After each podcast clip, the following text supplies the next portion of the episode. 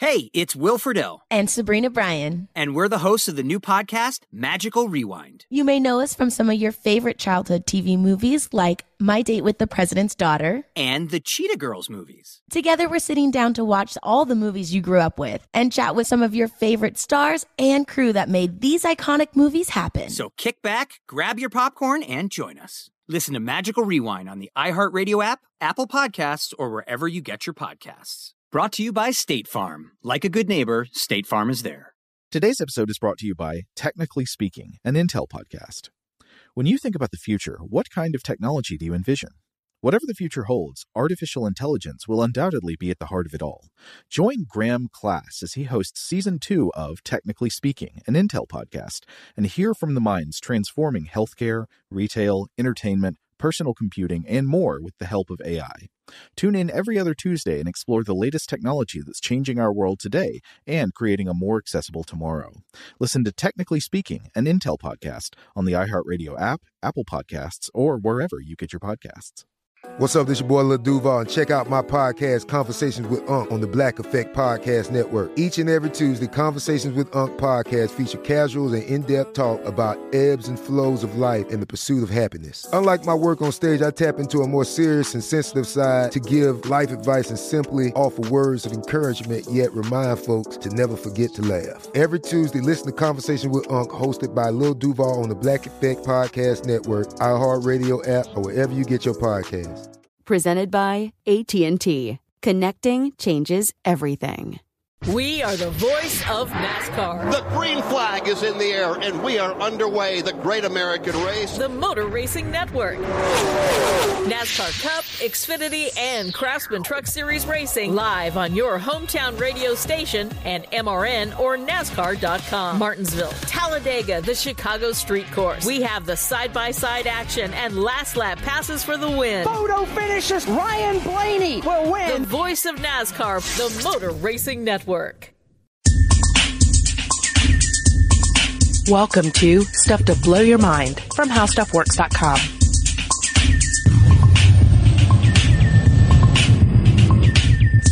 Hey, welcome to Stuff to Blow Your Mind. My name is Robert Lamb. Hey, I'm Christian Sager, guest hosting. Yes, uh, Christian's filling in for Julie as she's on a vacation this week, and uh, we took this opportunity to dive into a couple of uh, of darker topics. Uh, we talked about uh, grimoires, and in this episode, we're talking about a little thing called satanic panic. And uh, I feel I feel like depending on where our listeners are in terms of of age and geographical location, they're going to have varying levels of uh, of intersection with this topic. Uh, based on our uh, previous uh, conversations, uh, I believe we both have uh, varying degrees of contact with the satanic panic of the the 1980s, especially a time in which there was a lot of moral panic and outrage over the perceived threat of secret satanic cults. Which sounds crazy. it may sound crazy to you, but this was a very real atmosphere. Yeah, I mean, the peak of satanic panic was between 1985 and around 1992, although mm-hmm. I think you can probably trace it even a little further back into the late 70s probably. Yeah. And that, for me, uh, I'm 37, I'm about to be 38, so I grew up that was the period of time when I was growing up, you know. Oh, um, okay, well we're the same age, so. Okay, yeah. So so yeah, like I was uh, in elementary school while all this was going on, and it was a it was something that uh, my parents weren't necessarily as uh, afraid of it, but I had friends whose parents were afraid of it, uh, and then. Um, we talked about this off air, but I had an experience where, uh, for a year I had to go to a private, uh, religious school and there was a lot of satanic panic uh, within this school, and in particular about demon possession and being uh, the need to be exorcised, or even uh, we had a, a, classmate who was ostracized by our teacher because he was purported to be possessed by the devil. Oh wow! I mean, I I definitely grew up as well in a, in a family environment where a lot of there wasn't a lot of uh, of, uh, of emphasis on satanic panic. It wasn't really a thing in my family, but yeah would go to church and you would you would hear about the thread or read about the thread in various youth uh, publications that were that were aimed at us about the dangers of say horror literature, about of course heavy metal music, and um, and then there were I, I I remember also having uh, having friends who were really heavily involved in our youth group and uh, being at a youth coffee house and being asked to come into a back room to set in on an exorcism. Yeah. Uh, you know, it was this whole atmosphere. Uh, you know, was especially attractive to, to teens, in which these uh, these demonic forces were real. There was this there's this war between the forces of good and the forces of evil, and your soul, your mind is kind of uh, the battleground. Yeah, and, and it's satanic panic are also, you know, what what it, the claimed practices are generally uh, termed under the the phrase satanic ritual abuse. Yes. Um, or SRA for short. We might say that throughout the podcast. But there, there, there was this, mm, uh, sort of chaos about the, the, the general chaos about growing up as a human being in the world, especially mm-hmm. as an adolescent when you're trying to figure things out, you're trying to make sense of the world. And then along comes this narrative that's basically like, you are at the center of this and, and either um, these underground mysterious heavy metal cults can transform your soul into mm-hmm. into darkness or you you can be guarded and uh, you know come out on the side of righteousness uh, and it, you know, it sounds silly. It sounds very, um, uh, black and white. Um, but yeah, having lived through it, like it, it's, and especially like going back and then doing the research on this and being like, oh yeah, I remember when that happened. Uh, yeah. And, but, but, but my little 10 year old brain, you know, in 1987 couldn't, couldn't exactly make sense of it, you know? Uh, it, yeah, it's just some fascinating stuff, but, um, largely, Satanic Panic was a combination of hmm, that uh, there was this idea of repressed memories being brought back, and a lot of these repressed memories were supposedly of interactions or torture within satanic underground organizations. Yeah, there's secret organizations that are worshiping the devil, and as part of their rites, they are abusing, often sexually, uh, very young children. Mm-hmm. And that that is sort of where the, the moral panic comes in that gets everyone involved, yeah. at least in the threat United to the children. Yeah, yeah, The, the again the this is kind of ironic because I wrote a comic book called this, but think of the children is what you, you always they always comes back to with these moral panics mm-hmm. is that, it, that something is, is going wrong with the children. And in this particular case, it was actually true in a lot of these incidents that there were children that were being physically abused and sexually abused,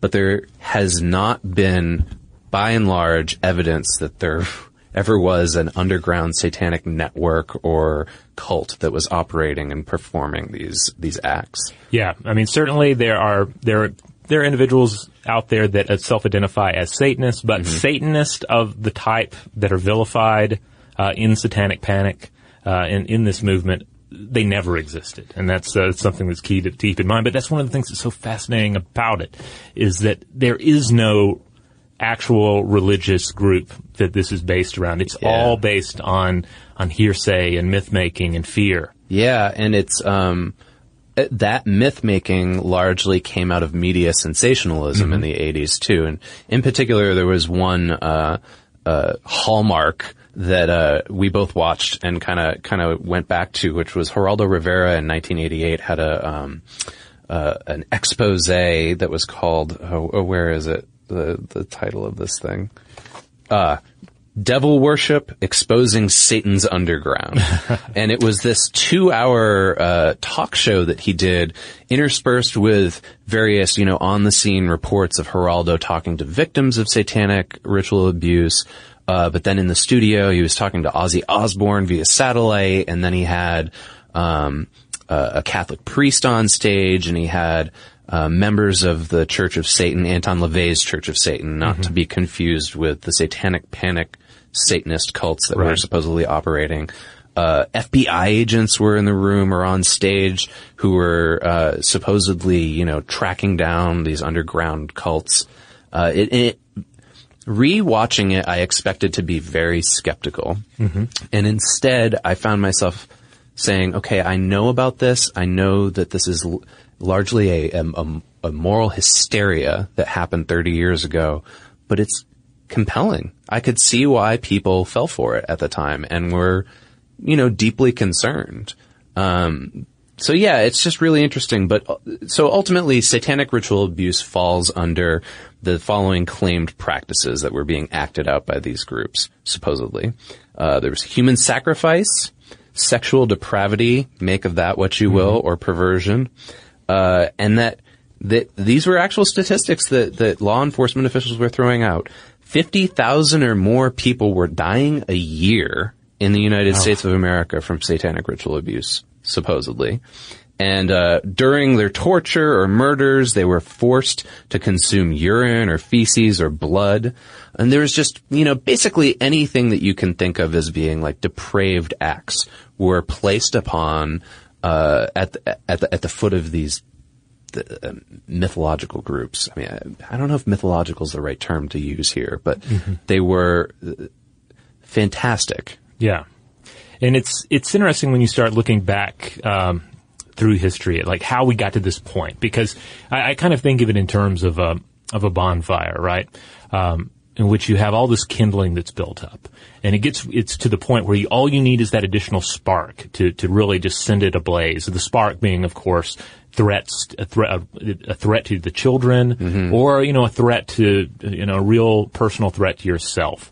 Uh, now, if you, you go back far enough in time, you'll find plenty of accounts of, um, uh, for instance, blood libel, 1475, the Simon of Trent blood libel, in which an entire Jewish community was tortured over the death of a two-year-old Christian boy. There, you know, the the claim being that there was a ritual murder of the child. Yeah. Um, you, you can uh, you can find parallels in uh, in witch hunts and witch persecu- persecutions throughout time, but uh, when you're looking particularly at the 20th century, um, uh, th- there's a historian by the name of Philip Jenkins uh, who wrote a fabulous piece called "Satanism and Ritual Abuse," and this is collected in uh, in what, The Oxford volume? Handbook of New Religious Movements. I believe it's one of the last chapters in the book. Mhm. Um, yeah, it's a really interesting piece, and I think is one of the best things that I've read that sort of encapsulates the whole hysteria of the time and sort of points to there being uh, similar themes within the satanic panic hysteria to uh, the rhetorical themes that were going on with fringe, religions throughout Mhm. history too. You know, there's an em- emphasis on protecting endangered children, as we already talked about. But then there's also this idea that religions are shaped by mass media. hmm Yeah, indeed, and um, and yeah, it's the only. This is the only chapter in the book that deals with a non-existent religion. Like uh, the Yeah. others all deal with with actual faiths and splinter groups, but this is one, as we pointed out, never actually exists. Now. You have culturally resonant concepts of the black mass, ritual magic, uh, the witch's Sabbath, all kind of uh, merged together and uh, and just a setting back there uh, in the public consciousness. Uh, on on top of that, you have um, you have 1914. You have tales of uh, Aleister Crowley's uh, Black Masses in exotic London. Uh, they were published. Uh, there were published stories about this in the New York World. Uh, so already you have this idea that there there are people out there in the world that are engaging in these dark rites. Uh, you have 1927 Herbert Gorman's uh, tale, "The Place Called Dagon," which is a work of fiction about Satanist uh, or Satanist-like cults uh, that were descended from survivors of Salem. Yeah, this was a, a fascinating find for me uh, in the research Mm-hmm. uh, because I am a fan of weird fiction. I'm a fan of horror fiction, and obviously a lot of that traces back to H.P. Lovecraft's work. Right. And H.P. Lovecraft was apparently influenced by this book, and it's something that I had never heard of before. I, I mean, or if I did, it just never uh, resonated with me. Yeah, same here. Uh, He because he apparently mentions it in supernatural horror and literature, which I've read, but he throws out a lot of authors and titles that, especially the modern reader, is not going to be that connected with. But apparently, there's a big influence on on Lovecraft, uh, Bloch, uh, Henry Kuttner, uh, Dennis Wheatley, various other individuals who uh, who definitely resonated at the time and affected uh, the weird fiction world, and then the larger pulp uh, pop culture world to emerge from it. Yeah, and one of Jenkins' arguments in this piece is that you can trace almost all the elements of the 1980s satanic panic back to this 1927 story, The Place Called Huh. Dagon, uh, which ultimately, you know, it's summarized as being like a, it's a thriller that's set in western Massachusetts, which is where I'm originally from, uh, and that descendants from Salem, Massachusetts, which if, if you don't know, Salem is, is on the east coast of Massachusetts, uh, pract- the, the, you know, which is famous for the, the witch trials and for, for witchcraft. These descendants moved out to Western Mass and essentially were performing the same satanic mm-hmm. rituals and, and, uh, you know, usage of, uh, it actually ties back to what we talked about in a, in a previous podcast about grimoires, the, the idea of, uh, this sort of, uh, ritual magic being used and, and these texts being used to perform it. It's interesting. Jenkins points out that by the 1930s, uh, the roots were already there fictionally, but you also saw a few instances here and there of law enforcement actually beginning to at least entertain the possibility of sacrificial cult activities in, mm-hmm. in, in some crimes. Yeah, I think that that's one of the really interesting things that probably helped popularize it too, mm-hmm. right? Is that um, th- these various law enforcement officials, and I don't think that they necessarily had malicious intent. They probably thought that they were they had come upon you know actual leads in these stories. I mean. Uh, you know what I kept thinking of when I was reading this stuff was True Detective, oh, the yeah, first yeah. season of True Detective, and I was like, you could look at the first season of True Detective as being about uh, these misguided uh, police officers who who think that there's a secret uh, r- ritualistic cult somewhere that's you know running things and abusing children, huh. Which, ultimately you know that's that's what that fictional story is about. But ultimately, that was the same narrative that these uh, FBI agents or police officers or, whomever were, you know, kind of on the hunt. Yeah, uh, because uh, thought thought was going on. They they they wanted to be doing their jobs basically. Yeah, because I mean, on one hand, you have this fictional world, but then you have uh, the, and these fictional accounts of satanic rites.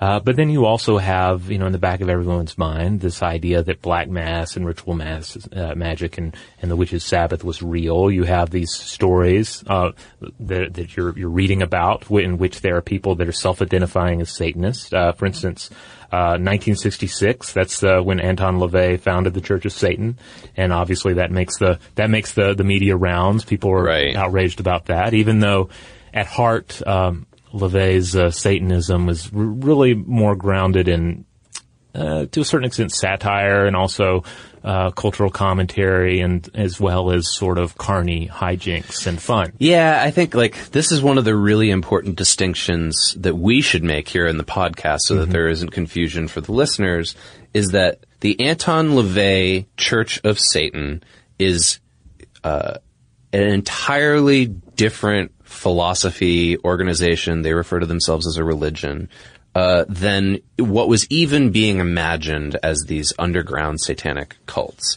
And to sort of summarize it, I'm not I'm not the best at Anton LaVey uh, philosophy, but my uh, takeaway from it is that ultimately it was just about a philosophy of individualism, yeah. and that uh, LaVey's thing was that each individual is their own god, and so they used quote unquote Satan as a metaphorical expression, right? Of yeah of having pride in yourself and being enlightened because you were your own God. Uh, and it was ultimately uh, about, and they, they refer to this in the Geraldo special, uh, rational self-interest. But you're right, it was very theatrical, and it had like elements of, of Dadaism to it, I guess. Mm-hmm. This, this performance where like LaVey dresses up in these robes and has, you know, his, uh, his eyebrows waxed so that they look villainous, you know. He, he was playing up to it and he was using terms like Church of Satan or Book of Satan in order to provoke people. But then they were sort of appropriated again uh, for this this panic about satanic ritual abuse, and we're often conflated. It's really fascinating when you watch that Geraldo mm-hmm. special to see members of, of his church. I think at the time LaVey was dead, but like his daughter and, and another member of his church, who at the time was an army colonel, uh, were were on stage and answering Geraldo's questions, basically trying to say, you know, what we're talking about here, that they're completely two separate things this uh, you know Church of Satan is a, ironic performance philosophy piece essentially, right. uh, whereas like it, the the uh, accusations of ritual abuse w- had nothing to do with them. Right. It, it is interesting that they were kind of uh, to, to a certain extent they they were riding the wave of, uh, of, of the, the, the, sort of satanic uh, culture, if you will, uh, but then also end up falling uh, falling into the, the trap of satanic panic as well. Yeah. Because you had, of course, satanic elements in rock music. Uh, you had satanic uh, exploitation cinema Mhm. that, uh, you know, really came into its own, especially in the 1970s. Yeah. Um, and then on the other side, um, you also have some real life stuff that's happening, uh, that, uh, that either has overt, uh, shades of satanic culture to it or, um, some uh, some you know more su- subliminal content or even just media shades uh, cast on it, Mhm. uh, such as Charles Manson, right? Right. Yeah. So Charles Manson obviously, you know, uh, associated himself with quote the devil or Satan, but, uh, even in a, a looser fashion, I would say, than Anton LaVey did. And again, uh, I suspect Charles Manson for Charles Manson, it was largely theatrical purposes. I believe that he had a quote where he said, "Satan and Christ will come together at the end of the world to judge humanity," uh, and he is actually in that Geraldo special. He had, I think, Geraldo had done like a previous special a year earlier on Okay. murder, where he'd gone and visited Charles Manson and interviewed him, and he's like, "You, you, you can't even like uh, gather any kind of coherence from their conversation Right. because Manson's just rambling the whole time." But uh, but Geraldo is able to kind of take that and manipulate it through edits and footage to to seem like he, he's at the heart of the satanic uh, ritual abuse. And then around 1977, you see child abuse really becoming a trending topic in the media, uh, with years of media exposés to follow on child murder, child pornography, kidnapping. Very much though, you know, the stranger danger um, uh, elements of, uh, of of moral panic um, that uh, that really, I mean, existed before the Satanic Panic and survived uh, con- well after it continues to survive in many uh, many ways. Yeah, and I mean, you know, it's understandable now uh, to look back on it and to see why parents are probably terrified at the Mhm. time. You you see real life things like the the Jonestown incident Oh, yeah. happen, where 78. uh, there's a massacre that included many children Mm-hmm. uh, that were killed by cultist activity. And so that really takes on a prominent role in the, the media coverage of threats to children, and in this, this case, religiously uh, themed threats to children. Uh, then, of course, you have you have other murderers who end up uh, uh, taking elements from this moral outrage and incorporating it incorporating it into their their crimes, or at least their uh, uh, the way they end up talking about their crimes uh, after the fact. Uh, Richard Ramirez, the Night Stalker murderer uh, between of uh, 1984 and 85. Yeah. Um, yeah, he was he was certainly more overt in it than uh, Charles Manson. Uh, he would mention Satan during his crimes. His first court appearance, he shows up with a pentagram uh, drawn on his hand, and he yells "Hail Satan!" Uh, and of course, that's just that just throws more kindling on the fire. This Mhm. idea that there there's a danger here with with uh, with sa- satanic individuals, and they want to hurt us. And then there's this there's a, a danger present in culture uh, for our children. Yeah, sort of that um, behind the scenes that there there's a Richard Ramirez or a Charles Manson. Uh, wh- you know, they could be anywhere. Basically, it's it's sort of an invasion of the body snatchers all over again. You know, it's this idea that anybody could be part of these networks. Anybody uh, could lure your children into danger, uh, or you. Uh, and that you should be on heightened alert at all times. Yeah. Uh, this explains a lot about me as an adult now.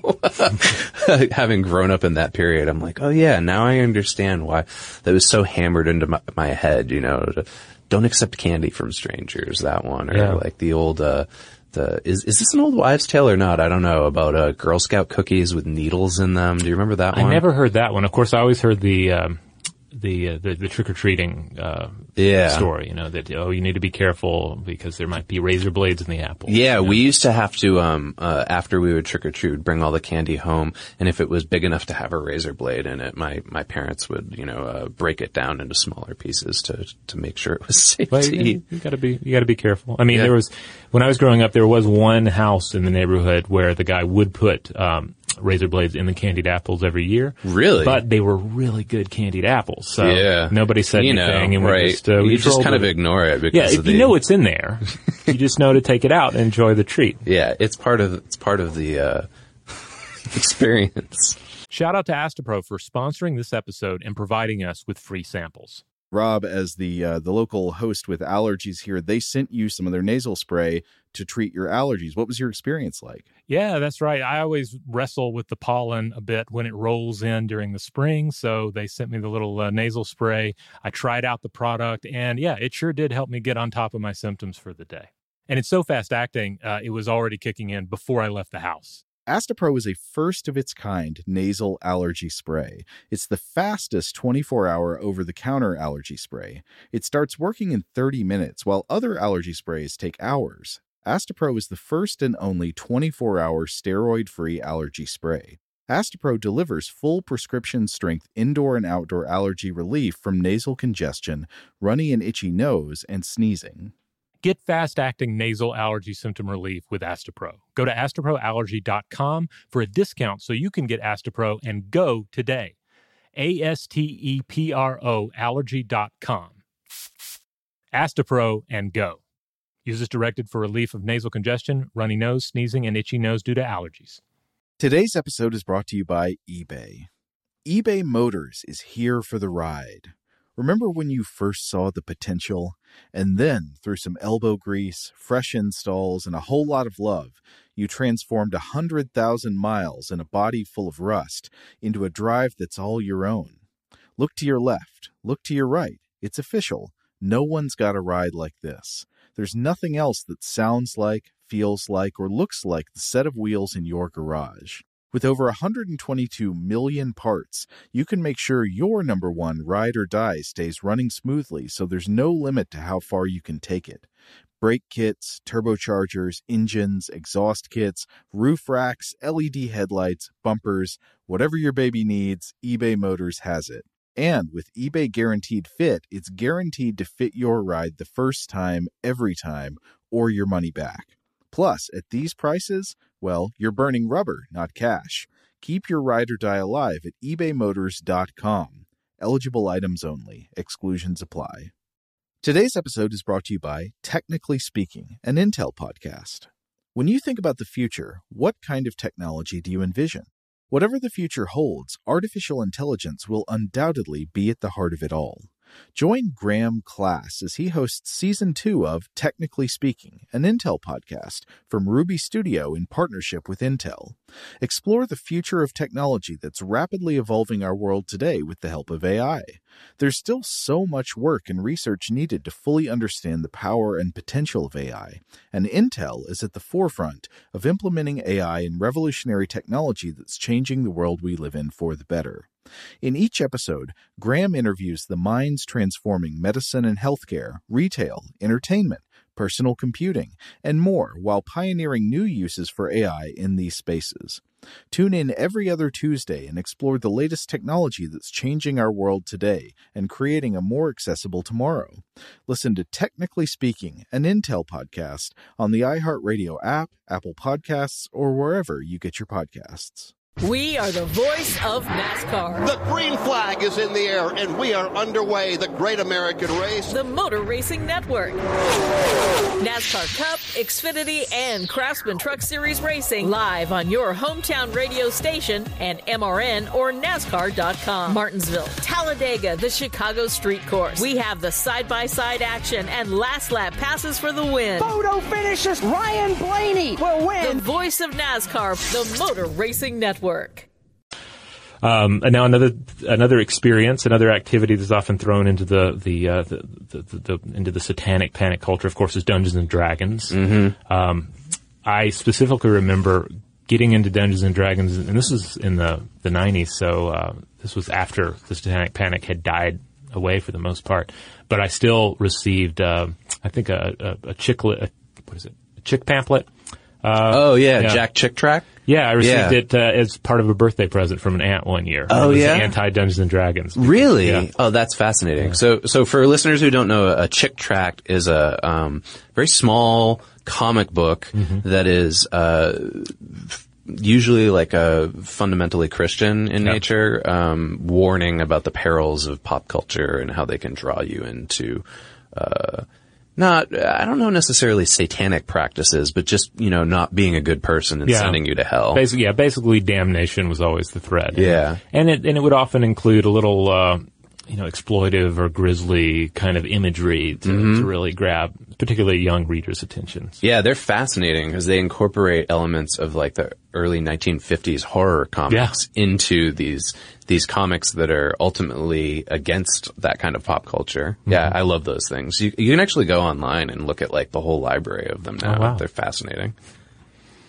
Yeah, the D and D thing for me, I it must have been the late '80s, early '90s when I probably started playing Dungeons and Dragons as a little kid, and shortly thereafter, I had that experience where I went to the um, a religious school that I mentioned at the top, and was sort of terrified that that this box set of dice and a monster manual and and uh, you know. Uh, silly stuff about elves and dwarves and gnomes was somehow going to lead to my demise at satanic ritual abuse. Well, they did have some pretty heavy demons in there, uh, in addition Yeah. to the orcs and elves. And Yeah. then dice, you know, there's something kind of arcane and um, There cryptic about them. Yeah, and and of course, you know, like I, we mentioned this before when we talked about grimoires in the other episode, but there's there's a lot of connections between the system of Dungeons and Dragons world of magic and the grimoire occult world of magic. You know, they're Yeah. they're they're connected, and obviously. People who weren't familiar with either of those things kind of saw them as being one and the same and subsequently associated them with satanic ritual abuse.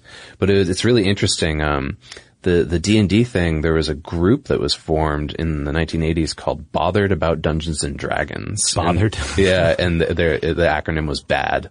Uh, and I was serving the acronym then. yeah, Okay. yeah, yeah, absolutely. Uh, and I believe that they filed a lawsuit against uh, whomever owned D and D at the time. I don't know if that was Gary Gygax or they had gone to TSR at that time or not. But uh, this group then joined forces with this guy who's a psychiatrist named Thomas Radecki. Um, because they wanted to raise the social awareness of the dangers of Dungeons and Dragons, uh, and they they basically associated it with the idea of that in psychotherapy that you act out role playing uh, as a way to sort of you know recover, uh, and that, but that within the game they were using role playing for violence and sex and fantasy, and that it would it would ultimately be the have the opposite effect. It would it would lead them down the wrong path. Uh, and it was linked with heavy metal music, which we've talked about earlier, and the demons within the thing. That this is what's fascinating to me is it all comes around again after this, this whole satanic panic movement kind of fades away in the mid '90s, um, and you, you start finding out that that uh, a lot of this, you know, their accusations weren't true, and then academics started doing real research on Dungeons and Dragons, and they found that, uh, for instance, one of the accusations that Bad made about Dungeons and Dragons was that it increased the chance of uh, um, your kid committing suicide. In fact, I believe the founder was the mother of a of a teenager who committed suicide, and, and she blamed it on Dungeons and Dragons. Um, but there was empirical research that proved that that in fact was not the case and that rates of suicide were lower in kids who played Dungeons and Dragons. And there was also uh, no measurable negative impact on their psychological functioning, emotional measures, or reality testing. This is all from an article in Psychology Today uh, that was published in 2014 about Dungeons and Dragons, Satan, and psychology. Uh, and uh, so th- their final conclusions here are basically that the leaders of this group, BAD, had completely exaggerated their own credentials. Uh, they cherry picked their data for convenience, obviously, of uh, you know making Dungeons and Dragons look bad.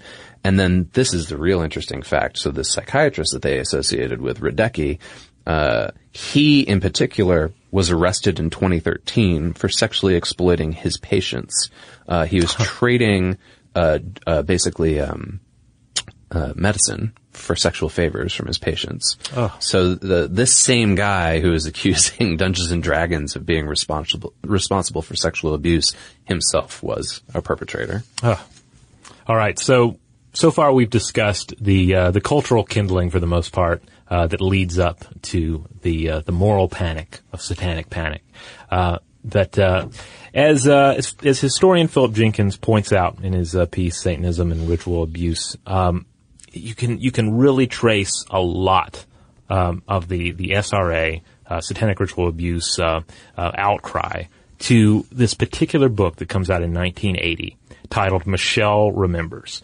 Uh, it comes out and it really cements this notion of ritualized sexual abuse by satanic cults, everything we've been talking about, black robes, um, you know, vile rites, uh, the the abuse against children, and it entails uh, the so-called Michelle's memories uh, that are recalled during therapy in the 1970s of her sexual abuse in the 1950s in Vancouver. So we're talking uh, Ozzie and Harriet era here. Yeah, Um, and the, one of the interesting things about Michelle Remembers, which again, this was a book that I was not familiar with before we Yeah, dove into the research for this, um, is that Michelle Smith, who was the the patient that underwent the therapy and was the subject of this book.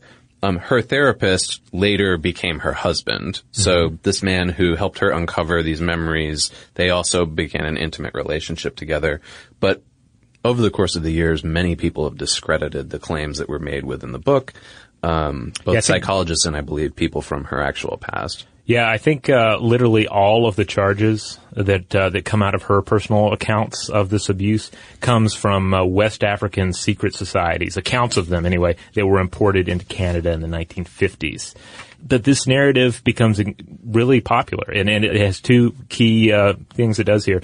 It leads to other survivor accounts that spring up, other people that are that are writing books about their their reclaimed memories of uh, of satanic abuse in the past, and it also really pushes and to a certain extent legitimizes the theory that traumatic memories can remain dormant only to be recalled later by a therapist. Yeah, it's really the common theme that runs throughout most of the satanic panic hysteria Mhm. is uh, this this this scientific idea of repressed memories being a psychological phenomenon that certain therapists are going to be able to dig deep enough and pull out this traumatic memory and make you you know realize what what truly made you the way that you are what what is what is actually causing your problems um, and it was everybody from psychotherapists to child welfare advocates. And they didn't, you know, again, like the law enforcement uh, officials that were involved, I don't think that they necessarily had malicious intentions. Maybe some of them saw some profit. I, I- would imagine that the author of Michelle Remembers uh, saw some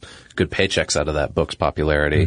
But, uh, you know, basically, they thought that this was evidence of these satanic cults actually existing, and they wanted to protect small children. That was Yeah. essentially what they saw from it.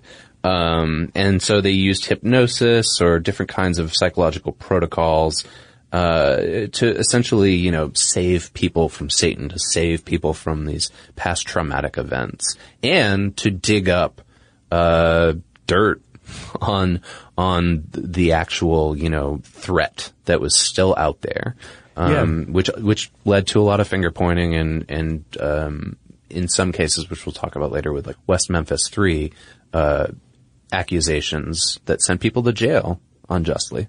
Yeah, I mean, uh, you can certainly see the attractiveness of it, uh, both on the, um, the, the, the treat, the treatment side and the, uh, the patient side. I mean, if you, you're, you're feeling like you're out of sorts in the world, like you have some problem, and if only you could, you could just tear out the, the root cause of it, right? And then if there is this, um this narrative that's presented to you that, well, perhaps in the past you were abused, uh, perhaps you were abused, uh, by this nefarious organization. And all the, the main thing we need to do, or at least the first step, is to re- get those memories out of the dark, out of the you know the closet of your mind, and pull them out to where we can uh, dispel them. And to give you an idea of just how prevalent this was, uh, an organization formed in 1993 around this idea of repressed memories. It was called the False Memory Syndrome Foundation. And here's some statistics I found from a USA Today article at the time when it was first formed and they were interviewing them. Uh, they said that um, uh, they had done a survey where they interviewed 3,000 uh, f- families and their preliminary findings were that of just these 3,000 people, 20% of the children within these families said that they, people who are adults now but who had been children, say that they had been tortured in satanic rituals. So 20% of the 3,000 people that they interviewed, that, that's huge to me and sounds, uh, like, like an astronomical number when you apply that kind of generalization to the entire American population.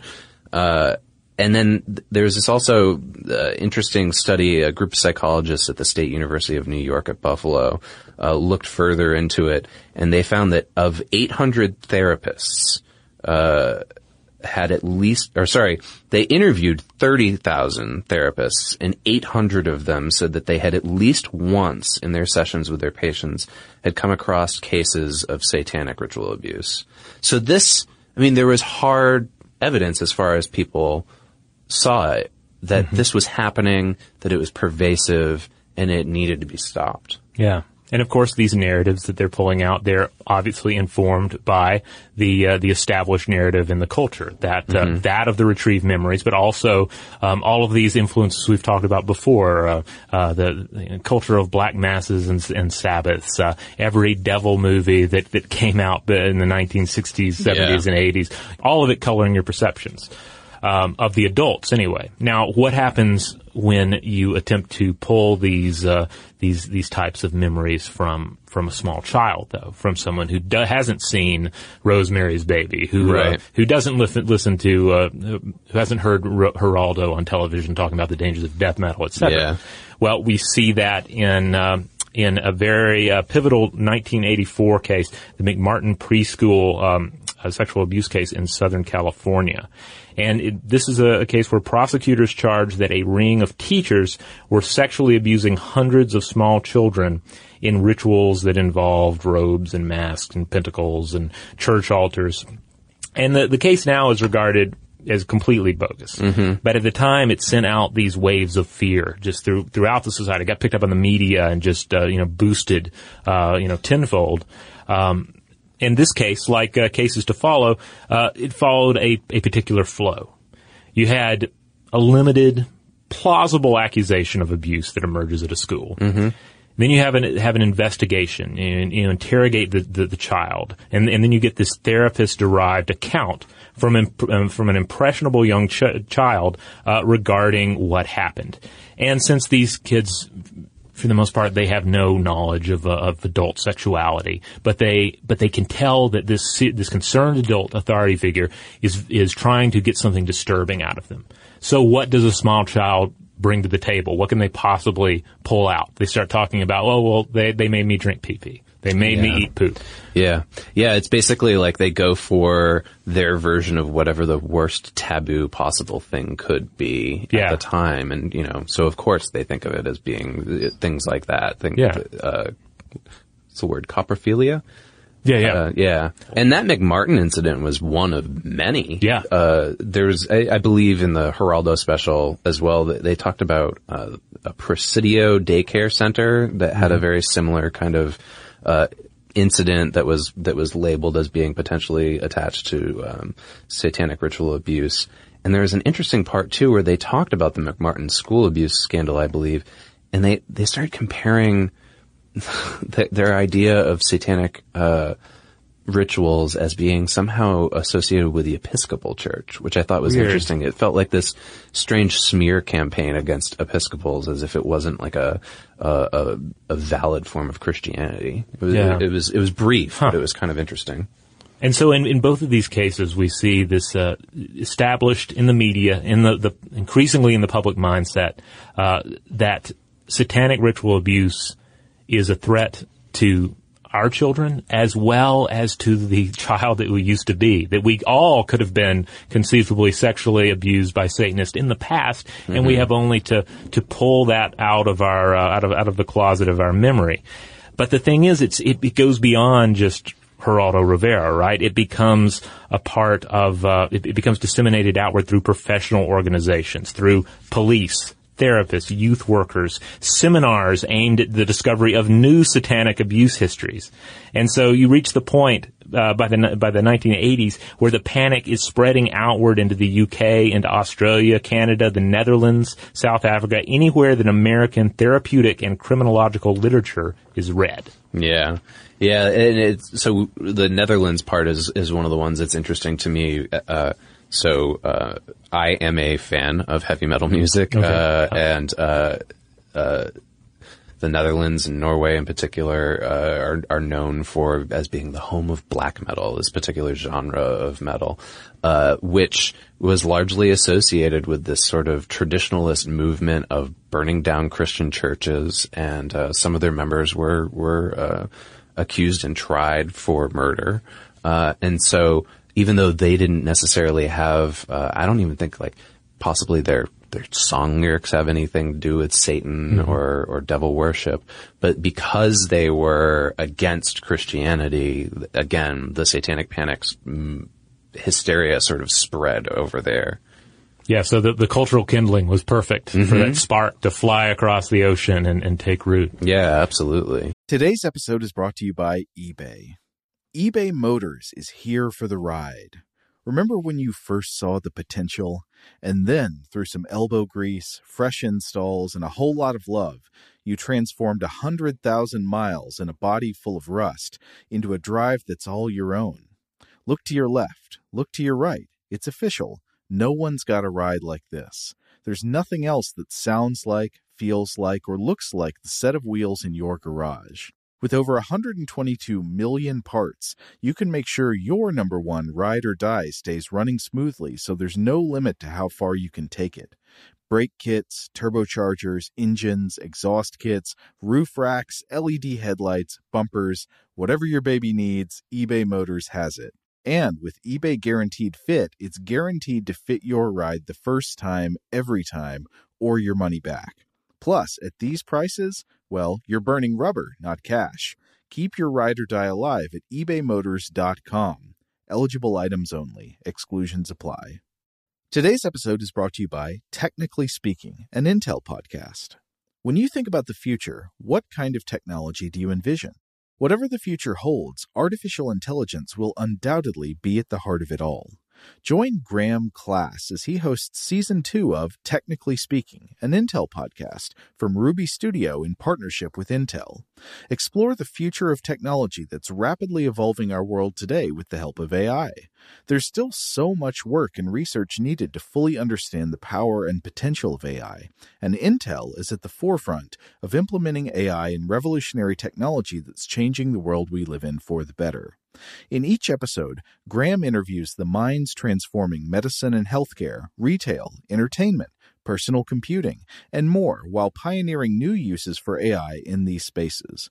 Tune in every other Tuesday and explore the latest technology that's changing our world today and creating a more accessible tomorrow. Listen to Technically Speaking, an Intel podcast on the iHeartRadio app, Apple Podcasts, or wherever you get your podcasts. We are the voice of NASCAR. The green flag is in the air, and we are underway. The great American race. The Motor Racing Network. NASCAR Cup, Xfinity, and Craftsman Truck Series Racing live on your hometown radio station and MRN or NASCAR.com. Martinsville, Talladega, the Chicago Street Course. We have the side by side action and last lap passes for the win. Photo finishes. Ryan Blaney will win. The voice of NASCAR, the Motor Racing Network. Network. Xumo Play is your destination for endless entertainment. With a diverse lineup of 350 plus live channels, movies, and full TV series, you'll easily find something to watch right away. And the best part? It's all free. Love music? Get lost in the 90s with iHeart 90s, dance away with hip hop beats, and more on the iHeartRadio music channels. No logins, no signups, no accounts, no hassle. So what are you waiting for? Start streaming at play.xumo.com or download from the app and Google Play stores today. All you can stream with Xumo Play.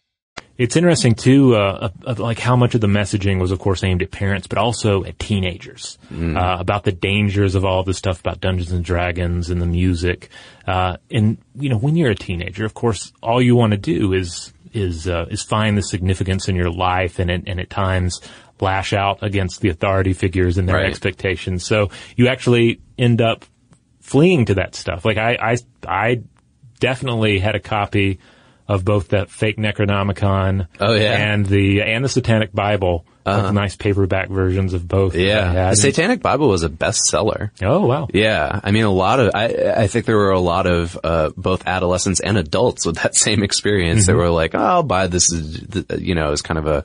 I imagine it's the kind of thing that you would find at Urban Outfitters Yeah. nowadays or something near the checkout line. yeah, but I remember having both those books, listening to Marilyn Manson. you Yeah. know, very much uh, engaging in that. You know, the- in in in, in the, uh, the on, on one level in the possibility that there was something to all this darkness, Yeah. but also just in the you know need to stand apart from the adult world. Yeah, the, it's the traditional sort of adolescent anti-authoritarian Yeah. reflex, right? Combined with the um, the hysteria at the time moving around uh, satanic ritual abuse. Yeah. So it, yeah, I could see why the two would be conflated. I mean, especially in a if you're if you grow up in like a Christian uh, or even just vaguely Christian environment in which you have the the uh, the dichotomy of good and evil, of God and Satan, Mhm. and uh, you're going to have a tendency to sympathize with the villain in that piece, uh, and then uh, and, and buy his book. Yeah, it is. It is right, exactly. And so, like my experience growing up was literally being in one of these uh, private Christian schools where I was told constantly, if you do the wrong thing, uh, then you're going to be possessed by a demon, and you'll m- possibly murder your family. I mean, this was like an actual thing that our pastor would tell us in class every day. Wow. And, and so, you know, I mean, this was probably around, I don't know, 90, 91. So, Mhm. so towards the tail end of this stuff. But, but, you know, uh, they fill, fill your head with this enough. It's, it's as bad, if not worse than Ozzy Osbourne lyrics or King Diamond, you know? Yeah, because you know that stuff is just largely engaging and, in fun and theme. It's and- theatrical. Yeah. Yeah. I don't, uh, yeah. I, I don't know, as a, as a person who's into heavy metal, I don't know of a lot of, uh, people, who are famous metal musicians that are serious members of a satanic organization. Yeah, yeah. I mean, I, I, I think of like some of the interviews I've seen with, um, uh, like Meshuggah is a, a Yeah, metal yeah. act that, that I enjoy. And, uh, if you just listen to their, their, their, their lyrics and their music, you get the, you know, very much the, uh, the, the theme they're going for and this, the, the dark, the heavy, the, you know, industrial, disturbing nature of the thing. But then you see an interview with them and they, they just seem like, like goofy guys Yeah. with their music, you know? Yeah, absolutely. I mean, I think that that, that was probably the case with Ozzy Osbourne as well. He's in that Geraldo thing and it's, it's hilarious watching him be interviewed. He's much more lucid than, uh, the later Ozzy Osbourne of reality TV. Oh, yeah, the one that- the that early probably come- 2000s. comes to mind, yeah, but he, uh, you know, he obviously wasn't articulate enough to kind of argue on his own behalf of why he was just using these elements, this imagery and symbology, uh, theatrically as part of his stage persona, uh, rather than, you know, it being directly impactful on, uh, teenagers in America committing crimes against other children or them, or, or their, their peers even. Um, there, yeah, there, there were, um, moments in that, in the Geraldo special where they, they're interviewing kids who are in prison for having killed, uh, uh, their, their peers in school. Like, uh, I can't remember the name of the particular, um, guy. He'd probably be a little older than us now, probably in his forties. But, um, there, there was an interview with him and he just, you know, straight up blames it on heavy metal, uh, and satanic, uh, participation. I, I have a feeling it was Sean Sellers or Pete Rowland. Pete Rowland. Pete Rowland. That was it. That was the guy. Yeah. Yeah. So it's, um, you know, I think it was also easy for people like that who had committed these atrocious crimes to say, to put the uh, locus of control externally onto something Yeah. else and to say it wasn't me. It's not inside of me. I didn't mean to do this. It was because of heavy metal or Dungeons and Dragons or Yeah. And they're just, yeah, they're just taking the excuse that the media has, has crafted for them and presented them and Yeah. say, hey, it's not your fault. It's because you got involved in this, this thing that has a viral component that, that if you just start rolling the Dungeons and Dragons dice, if you start, uh, listening to this heavy metal music, that it's just a slippery slope to just violent outbreaks and demonic possession. Yeah, and that leads us to the West Memphis Three. Yeah. you want to talk about them now? Oh yeah, because I think that's certainly a case, even though it, it kind of, it, it tends to fall towards the end of the life cycle of Satanic Panic. Yeah. Um, it, it represents some of the worst, um, the worst residual effects of satanic panic, uh, at, at, least on you know an individual level. Mm-hmm. So this happened uh, in between 1993 and 1995, I believe, was mm-hmm. the, uh, the the actual murders happened in 93, I think, yes. and uh, the the trial lasted, uh, or there were multiple trials, I believe, for two years. Um, but essentially, uh, if you if you want to know more about this, I, I, highly suggest that you go watch these documentaries that they're called Paradise Lost. Is that yes. right? Mm-hmm. Uh, HBO, I, I, believe. Yeah, and and they're uh, really well put together by a crew that was basically there shooting from uh, the minute these guys were on trial, uh, and it and it sort of documents the the the cases throughout the 20 years. I, I don't know. Does the, the, I don't, I haven't seen the last one. I don't think I've seen it either. I, I don't know if it goes up to the, um, 2011 when right. these guys were released. But essentially, to boil it down to its simplest terms, these three teenagers in West Memphis, Arkansas were accused of, tried, and convicted for murdering three younger boys. And uh, it was supposedly part of a satanic ritual. Uh, these these three guys were all fans of heavy metal. They looked the part, uh, and it was easy to to place the blame on them. Uh, however, in 2011, uh, they were able to make a plea for their innocence based on DNA that was recovered from the scene, and they were released. Uh, essentially, the judge said. Um, you're you're you're guilty up to time served. Yeah. Um, so the time that they had served from 1993 until 2011 and and they're out now. You've probably seen there's uh, uh, fictional feature accounts of uh, of this story. What's the movie? The Devil's, uh, Devil's Knot? Knot, I believe. It's uh, yeah, it has a Reese Witherspoon in it as one of the mothers of the victims, um, and uh, uh, Colin Firth, I believe, plays. a, a, private investigator who's working on their behalf to try to find evidence that, that proves their innocence. It's a complex case, and it's, it's one extremely that yeah. complicated. Yeah, that's why I, I, I, don't feel like we can really do it justice here without doing an entire episode Because you have bungled uh, investigations on one hand, you definitely have satanic panic in play. Yeah, and there's all kinds of stuff too, uh, weird stuff that goes on mm-hmm. between some of the parents and the the people making the documentary, where the the um, filmmakers themselves sort of become part of the story, and there's implications that maybe one or two of the parents might have been involved in the actual murders themselves. It's it's really confusing and disturbing, but ultimately it comes down to that the three teenagers who were convicted of these crimes were in fact innocent yeah. uh, and wrongfully put away for crimes they didn't commit. Yeah, of course, sadly, crimes that we, we do not, we don't have an answer for. We yeah. don't know who was responsible Yeah, exactly. Them. That's the and, sad part is yeah. that the, the, the person or persons who did do it, uh, got away with it. Yeah. But luckily, as we said, this occurred at, towards the end of Satanic Panic, as it's going out, as it's uh, as it's leaving the public mindset and, and becoming far less of a media uh, obsession.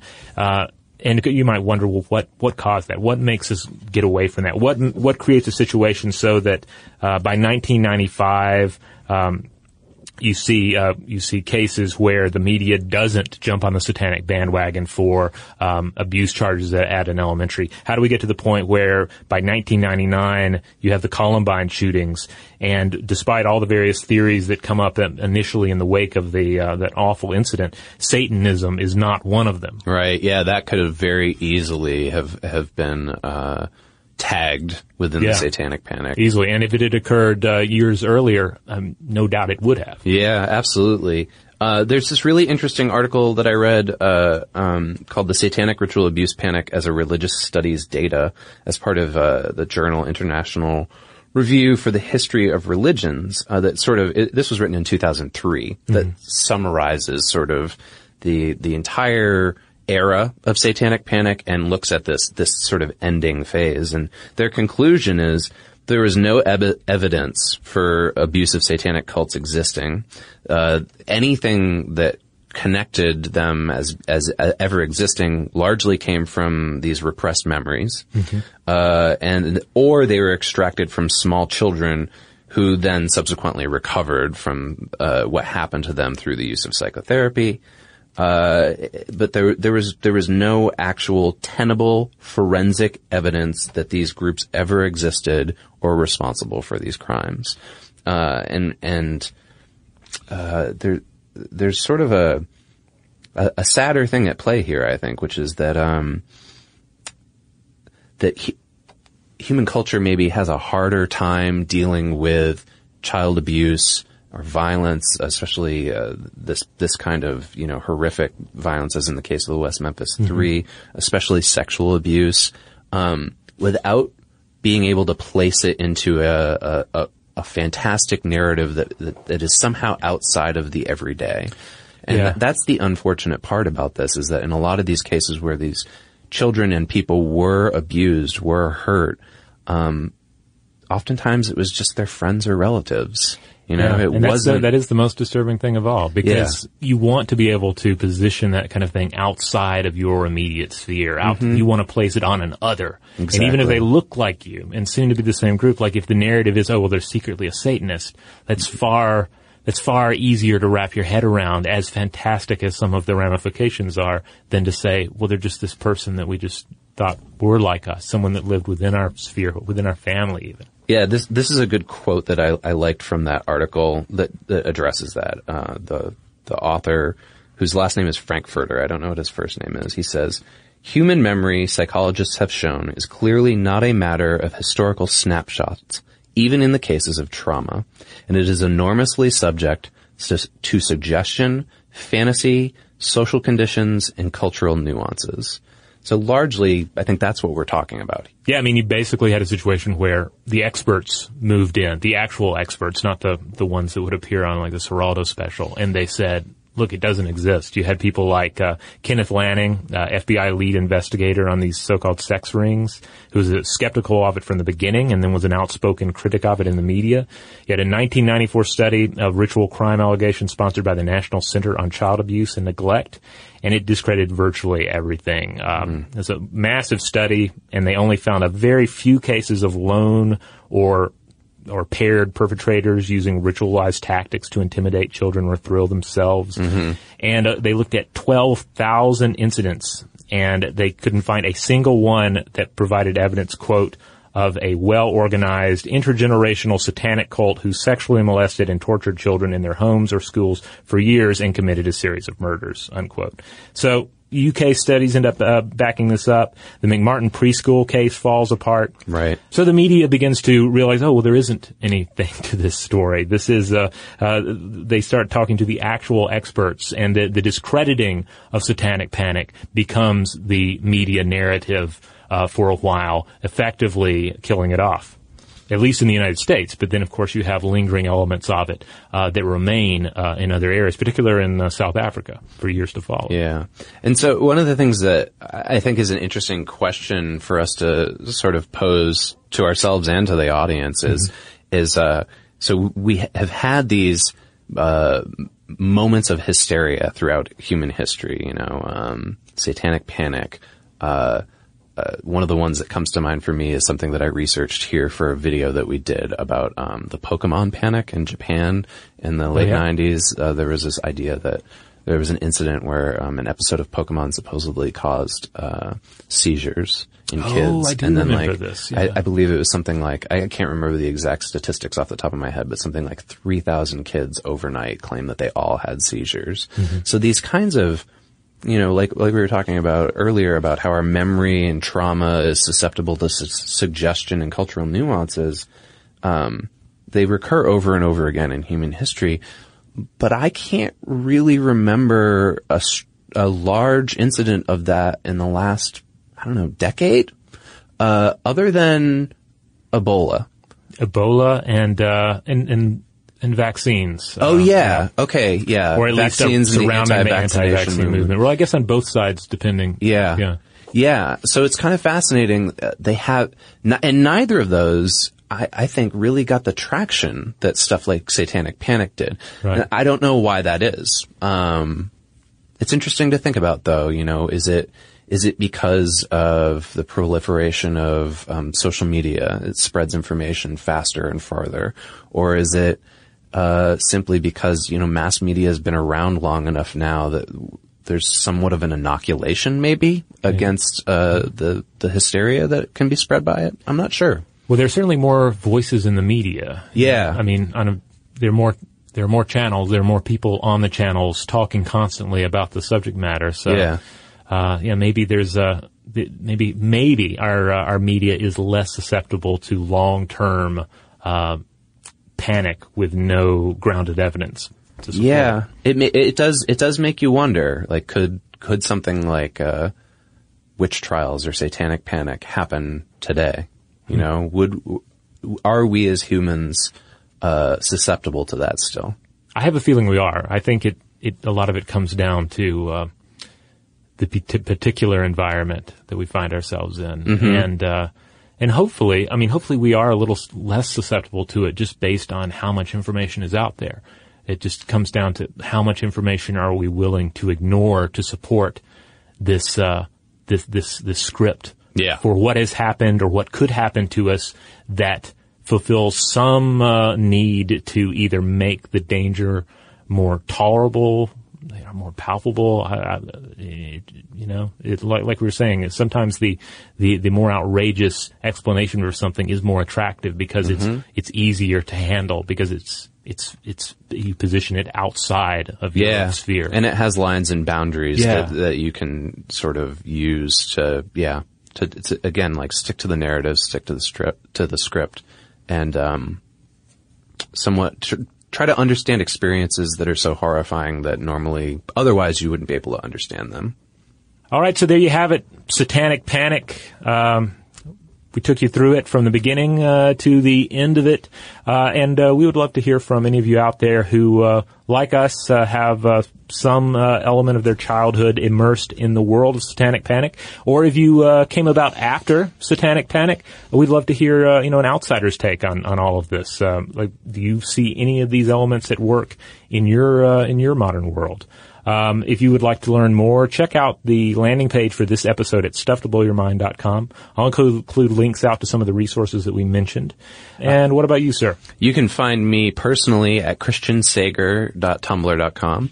Uh, and, uh, for the How Stuff Works, uh, content that I produce, I am primarily working on the Brain Stuff YouTube channel. If you haven't seen that yet, check it out. That's our general science channel. Uh, and I also work on the main How Stuff Works YouTube channel as well, where we're producing shows like What the Stuff, uh, and interviews and content like that. Cool, cool. Thanks once again to Christian for uh, joining me here. Uh, and in the meantime, if you want to get in touch with me, you can reach out to stufftoblowyourmind at howstuffworks.com. For more on this and thousands of other topics, visit howstuffworks.com.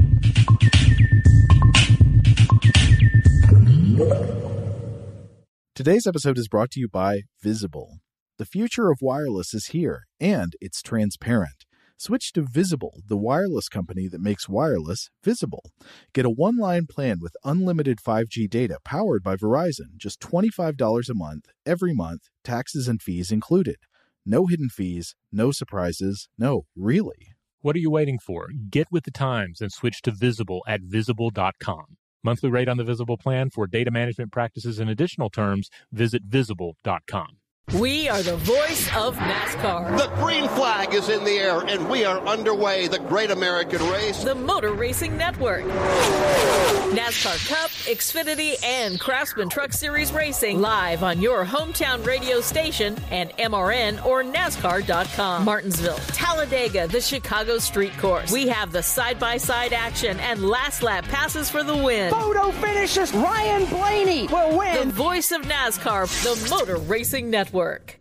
Xumo Play is your destination for endless entertainment. With a diverse lineup of 350 plus live channels, movies, and full TV series, you'll easily find something to watch right away. And the best part? It's all free. Love music? Get lost in the 90s with iHeart 90s, dance away with hip hop beats, and more on the iHeartRadio music channels. No logins, no signups, no accounts, no hassle. So what are you waiting for? Start streaming at play.xumo.com or download from the app and Google Play stores today. All you can stream with Xumo Play. Xfinity has free premium networks for everyone this month, no matter what kind of entertainment you love. Addicted to true crime? Catch killer cases and more spine-tingling shows on A&E Crime Central. Crave adventure? Explore Asian action movies on Hi-YAH. Searching for something extreme? Check out skating, snowboarding, and more on Fuel TV Plus, the global home of action sports. And find crowd pleasing bops on iHeartRadio's Hit Nation playlist. There's new free shows and movies to love every week. Say free this week in your Xfinity voice remote.